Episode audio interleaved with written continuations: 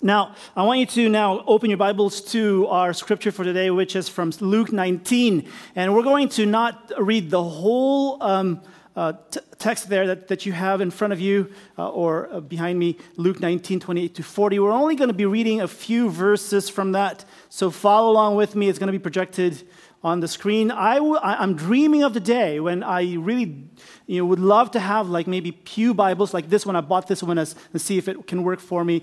I'd like to have maybe our church maybe purchase several uh, dozens of these and put it in the pews right in front of you. Um, and then we're all going to be reading from the same scripture. And there's something about, there's something good about being able to open your own Bible or, uh, you know, a physical Bible. It's good to have this. Yeah. And I have that too. And I have you know, I have my library here as well, but it's good to really just, you know, just open your Bible um, physically and feel the, uh, the, uh, the, the, pages, the, the paper, and, and, and hear the rustling sound, of, you know, of, the, of those pages uh, turning. So, um, but for now, uh, if, you, if you did bring your own Bible with you, or if you want, you can use the, uh, uh, the Pew Bible right in front of you. It may be a slightly different version from what I'm reading from, but it's okay. It's still God's word. Um, so we're reading from Luke 19, or you know, you can read also from your device, that's fine as well. Or you can just uh, look up and it'll be projected right behind me. Luke 19, verse 28 And when he had said these things, he went on ahead, that is Jesus, going up to Jerusalem. This is exactly a, a week, or, or around about a week uh, before Easter right around this time, really, because Easter to us will be next week. Uh, next, uh, uh, well, our Easter Sabbath celebration is next Sabbath. So this happens about a week after Sabbath, and we can um, imagine him coming all the way from Bethphage, which is about it's uh, it's, it's a it's a village close to uh, where Jesus Christ had been spending his time with Lazarus and Mary and Martha, about a couple of miles south of Jerusalem. And when he had said these things, he went on ahead, going up to Jerusalem. And when he drew near to Bethphage and Bethany, there you go, that's the little town where those two sisters and brother, Lazarus, Martha, and Mary, uh, where they lived, at the mount that is called Olivet or the Mount of Olives, he sent two of the disciples, saying, Go into the village in front of you where on entering you will find a colt tied on which no one had ever yet sat. You know what this means when he says no one has ever sat on this horse, on this colt? A colt is a young horse. This is a, this is a, um, a, a horse that hasn't been broken. You know, I, I'm not a horse person, but those of you that have ever ridden on a horse, you don't want to ride on a horse that's never been broken because it can buck and you, it can throw you, and you'll end up like Dave. and Jesus Christ zeroes in on this colt of all things. So he says once again, verse 30 Go into the village in front of you, where on entering you will find a colt tied on which no one has ever yet sat. Untie it and bring it here. If anyone asks you, why do you, why are you untying this? You, you shall say this, the Lord has need of it. And that's where we stop. The Lord has need of it. Now, I want you to imagine this. Imagine this scene. Use a little bit of your uh, imagination and kind of read between the lines. As I said, this is a cult never been written before. And Jesus Christ zeroes in on this colt and asks for it almost perhaps maybe by you know it, it, doesn't give us a name of the colt but specifically this colt. On his way to Jerusalem to fulfill God's eternal plan of dying for you and me he asks for a specific colt to carry him up to Jerusalem. And um, we know about uh, you know I, you know as I said you know I, maybe I can, I can, I can number with my fingers how many times I've, ri- I've ridden on a horse. The very first time was when I was just a little boy, and my uncle, you know, had me ride behind him, and there was no saddle on that horse. And I was hanging on for dear life. Right, you know, behind my uncle. And as I was trying, and the horse was galloping one mile, two miles, three miles. I don't know where we were headed. I thought I was going to die. I, I, thought the, the horse was going to buck and, and throw us off the horse. I did get thrown off a, a of, of, of, an animal uh, that I was riding years ago, and me and my cousins. Uh, my cousins were playing, and, and my grandfather had this, you know, what we call in that part of the world a beast of burden a water buffalo. Have you guys ever seen a water buffalo before? It's a huge animal, black and two huge horns. Um, but this is a domesticated animal, so it wasn't going to. You know, well, it's not a horse. It's not going to buck, right? And so me and one of my cousins, one of my cousins who are twins, uh, you know, one of the twins, my cousin Edgar, and me were, you know, uh, riding this uh, beast of burden, this water buffalo, down to uh, uh, to the river it was time for it to, you know, to have its daily routine of, you know, uh, getting some water or even swimming and, or laying down there in, by, the river, uh, by the river or at the river. And so what happened was the, my other uh, cousin, who was the, tw- the other twin, by the way, their names are Edgar and Eddie. Yeah.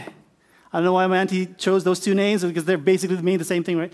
Edgar and Eddie. Well, Eddie, Eddie came up behind the, um, the water buffalo and spooked it.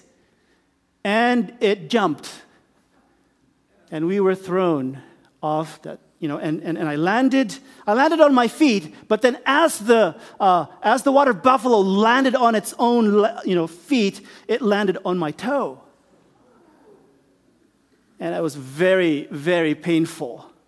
So I could just imagine Jesus Christ you know, I don't know why he chose this unbroken horse to ride on that day. How dangerous that would be. I, I, I, I, researched this that it takes about 30 to 60 days to break a horse. Is that true? Anybody here has ever, ever broken a horse? It's too late to break a horse that morning for Jesus Christ to ride on that colt. Too late for this ride anyway. But picture Jesus Christ picking uh, you know, this particular colt um, and riding on this horse. Picture, picture the young horse standing still as Jesus commands it to, saddles that horse and uh, mounts that horse and commands that horse to walk, not trot or not whatever else they do, you know, trot or uh, maybe uh, gallop, but um, or even canter, but walk. And the horse walks ever so gently. And get this, you know, it was not like a quiet walk, just Jesus Christ and this colt. You have line on either side of this, of this road leading up to Jerusalem from Bethany or Bethphage. Um, you have crowds of people cheering Jesus Christ on, waving those palm branches and, and whatever else they're doing. And this is a horse that's untrained and unbroken. But imagine this horse and Jesus Christ just kind of, you know, going up together, united as it were, as the horse takes Jesus Christ to Jerusalem, where he, was, he, he is about to make a sac- sacrifice for you and me. When we see this colt, when we imagine this colt, our minds can take us to humans, individuals who we could say may have discovered their calling and live and are living out their calling, much like this, you know, this colt was, had, was living out its calling. It was like this colt was born specifically for that time or for that hour when Jesus Christ called it and rode on it on its way, on its way to Jerusalem. Imagine this colt, and we imagine ourselves. We imagine ourselves having discovered our own calling and living out our own calling and walking with Jesus Christ as He has commanded us to fulfill these, this, our calling in our lives. And we imagine as well people who have also discovered their own calling in their own lives. And we imagine them living it out to the fullest. We read, we hear about people, uh, individuals such as, you know, such as the one I'm about to tell you now. A pastor by the name of Nikolai Panchuk Russian or more likely Ukrainian during the time of, you know, the Soviet, of Soviet Russia. The communists were ruling the land. And uh, one day he was um, taken from his house and he was um, taken by the KGB, the, uh, uh, the, you know, the, the Secret Service of, of that country in those days. You know about the KGB, those of you that have lo- lived long enough to know about the Soviet Union. And Pastor Nikolai Panchuk is one such person who ended up, just because of be- he was a faithful Christian, an Adventist Christian at that, ended up for eight years in a place called Siberia. Never been to Siberia, but I heard it's a very lonely place, far away from everything, in a, in a huge country called Russia. So he ends up there as a prisoner of conscience, deported by the KGB for being a practicing Christian, an uncompromisingly practicing Christian. There he was persecuted, and there he was harassed, and there he felt alone. He was taken away from all his friends, from his congregation, from his family. He didn't know how long he was going to be there, whether or not he was going to even survive that place. He had no idea. Persecuted and harassed and alone, he would, he would you know, scream at night. He would, you know, he couldn't sleep for many nights on end. Um, and he would, he would wonder to himself, will I ever see my family again? Is there anybody here that really would even notice me, that cares for me? And then, you know, I suppose when you get into uh, in a situation like that, you start questioning everything about you. You start questioning everything about what your purpose is in life. Who am I? Why am I here? What is my purpose in life? When life gets really dark, you start to question everything about you. And then you, you have these voices whispering in your ear You're not that good. You're this and that. And suddenly, everything gets dark. And you cannot see an inch in front of you. And you think you're just one big loser. Have you ever felt like that? and you want to, you question your own purpose in life, much less, you know, you, you, you start wondering to yourself, did God put me here in this world for anything at all? What is my life worth? And so Pastor um, Panchuk started having these, you know, voices in his, in his head. Who am I? Why am I here? What is my purpose in life? And he discovers that his purpose in life is really you know, not something that is so uh, unique per se. Does it ever, will, does, it, does it surprise you when I say to you that your purpose in life is not as unique as you think it is?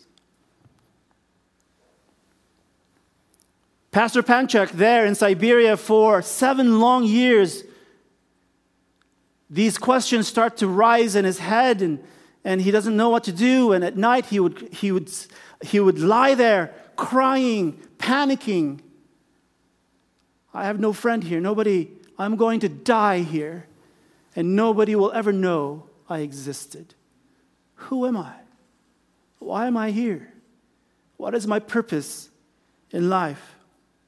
And he discovers what you and I perhaps need to discover if we haven't already.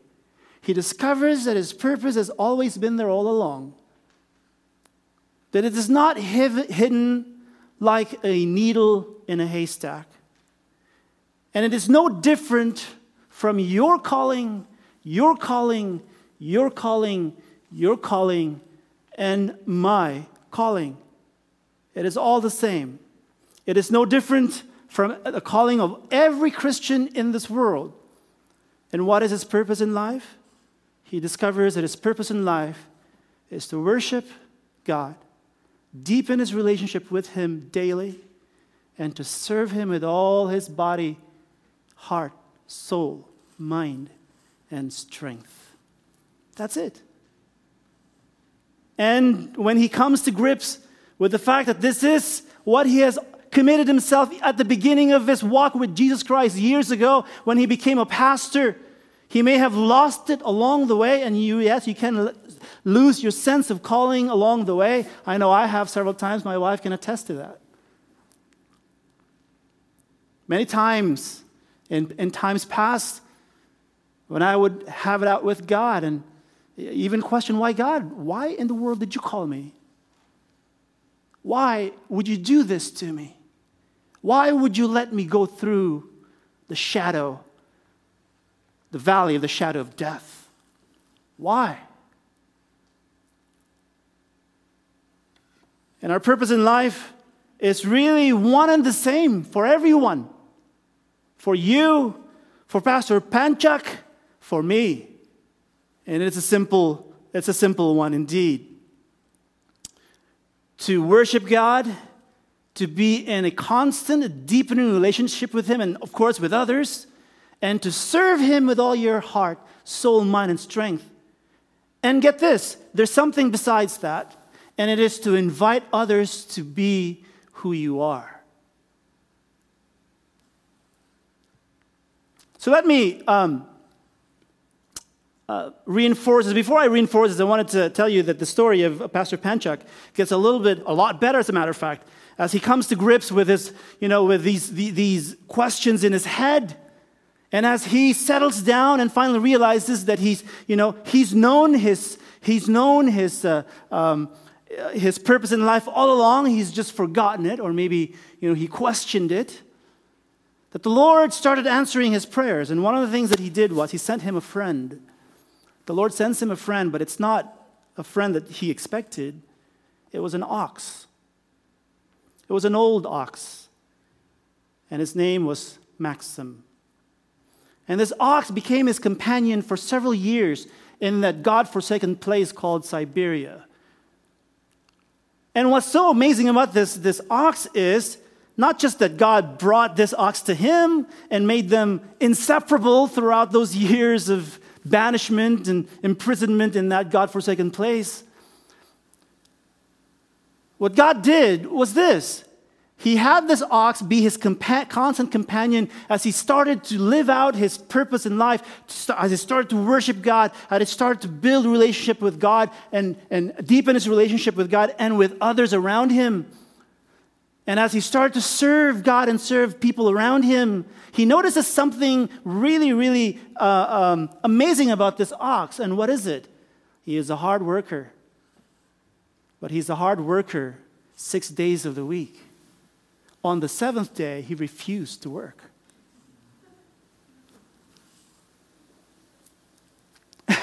and so you have the, this Adventist pastor uh, imprisoned or deported to a God forsaken place for seven years, rediscovering his purpose, our common purpose as Christians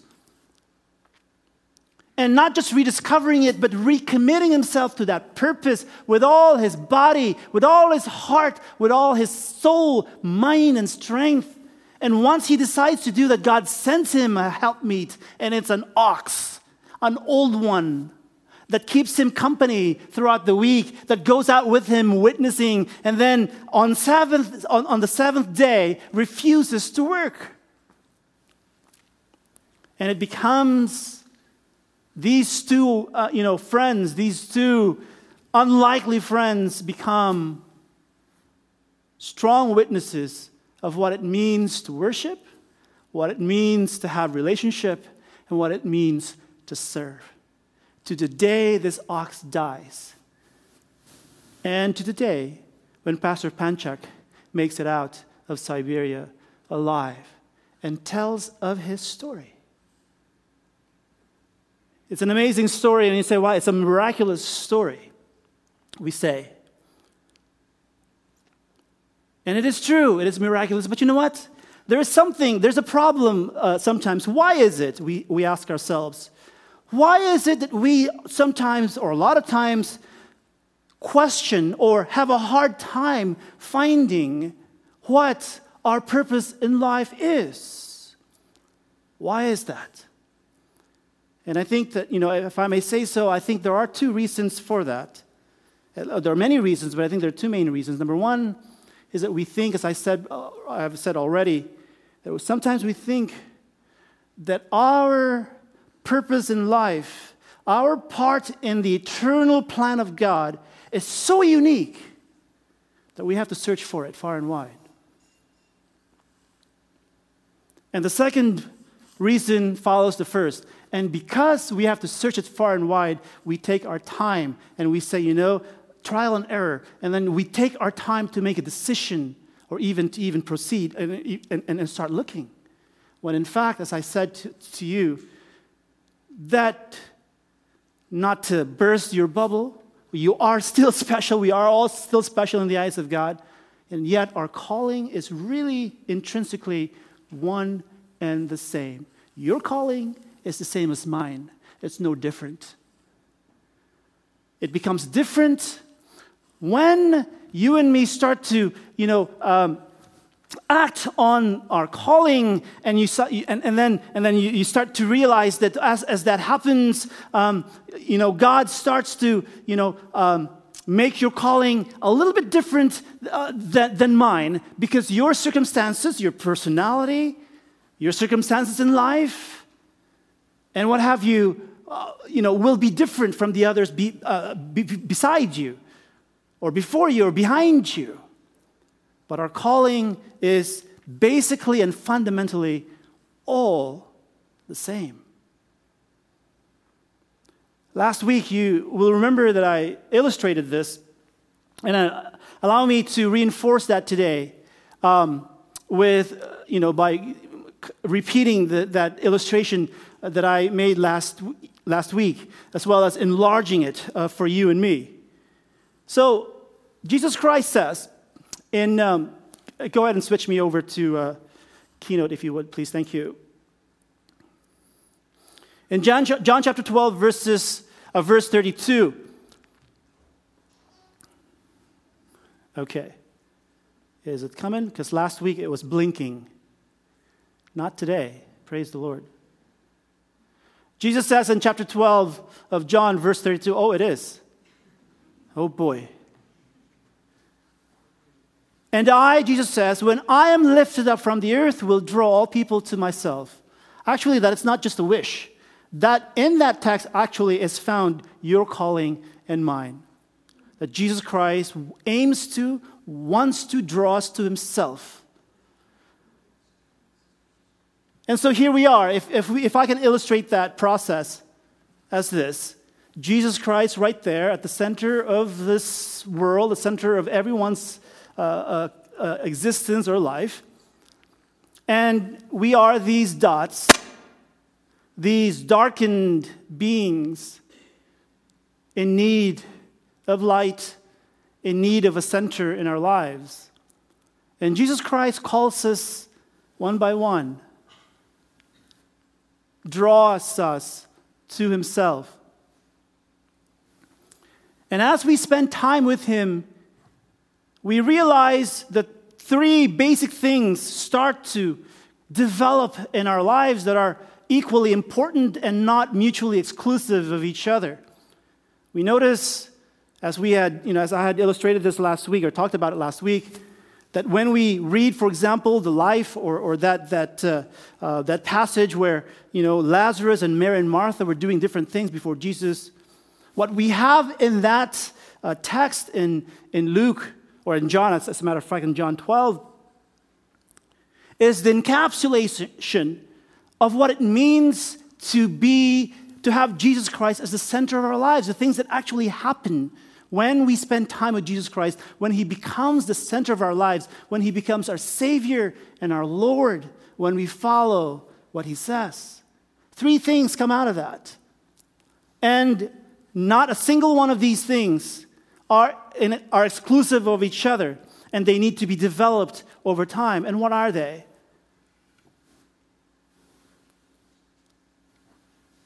You remember Martha as she served Jesus Christ. You remember Lazarus as he spent time and developed that relationship with Jesus Christ. And then you remember Mary as Mary worshiped Jesus Christ. All of those things are happening. Eh, but to us as Christians, we need all these three things. And what are they? Here they are. Very, very quite simply, this is it, really. To worship, to build relationships, and to serve. And to repeat this daily in your personal lives, and to repeat this weekly with your church. Here, this is our home base. This is where everything begins. And from here, we pan out into the world, and then at the, at the end of another week, we come back to get recharged, and hopefully, as we come back, we would have brought others with us as well. That's what it means, really, boiling it down to this. Here lies our common life purpose, our common place in God's eternal plan. Is there anybody here still searching for that plan or for, that, for their purpose in that plan? I want to say to you, your search is over. Stop searching. It is plain as the noonday sun reveals it to us on a cloudless day. And your share in that, in, in that eternal plan is clear and it becomes different from others as you begin to exert yourself in fulfillment of this purpose in your life. So, once again, the time for searching is over, and the time to pick up our calling and commit daily, weekly, with all our body, heart, soul, mind, and strength. That time is here. That time is now. I pray to God that we all commit and recommit. And you know what? The good news, too, is that God does mighty things when we do that. Like, He gives this pastor uh, an ox for a friend. And by the way, to somebody who's not be, who wasn't being faithful 3,000 years ago, he gave, he gave an, well, a donkey as a friend to this prophet who was not, you know, when, when, and, and when this prophet would not fulfill his own purpose in life, he made this donkey talk to bring him back to his senses. God does things like that. When you and I commit, I'm not, I'm not promising you that you will have your own cult when you do. What I'm telling you is that God does miraculous things, surprising things, great things. When we stop searching and start committing. Because the search should have been over. It's over. It's plain as the noonday sun reveals it to us on a cloudless day. Our purpose is this. Now let's commit, all of us. Bow your heads with me as we pray, Lord God, help us to commit to your eternal plan in our lives. And thank you for revealing it to us, or at least to some of us, perhaps reinforcing it to us today. The search is over, Lord, and our purpose in life is clear. Give us the grace to commit daily to you, to worship you, to build relationships, to serve. Daily, weekly, to the, to the, to the end of our days. In Jesus' name, amen.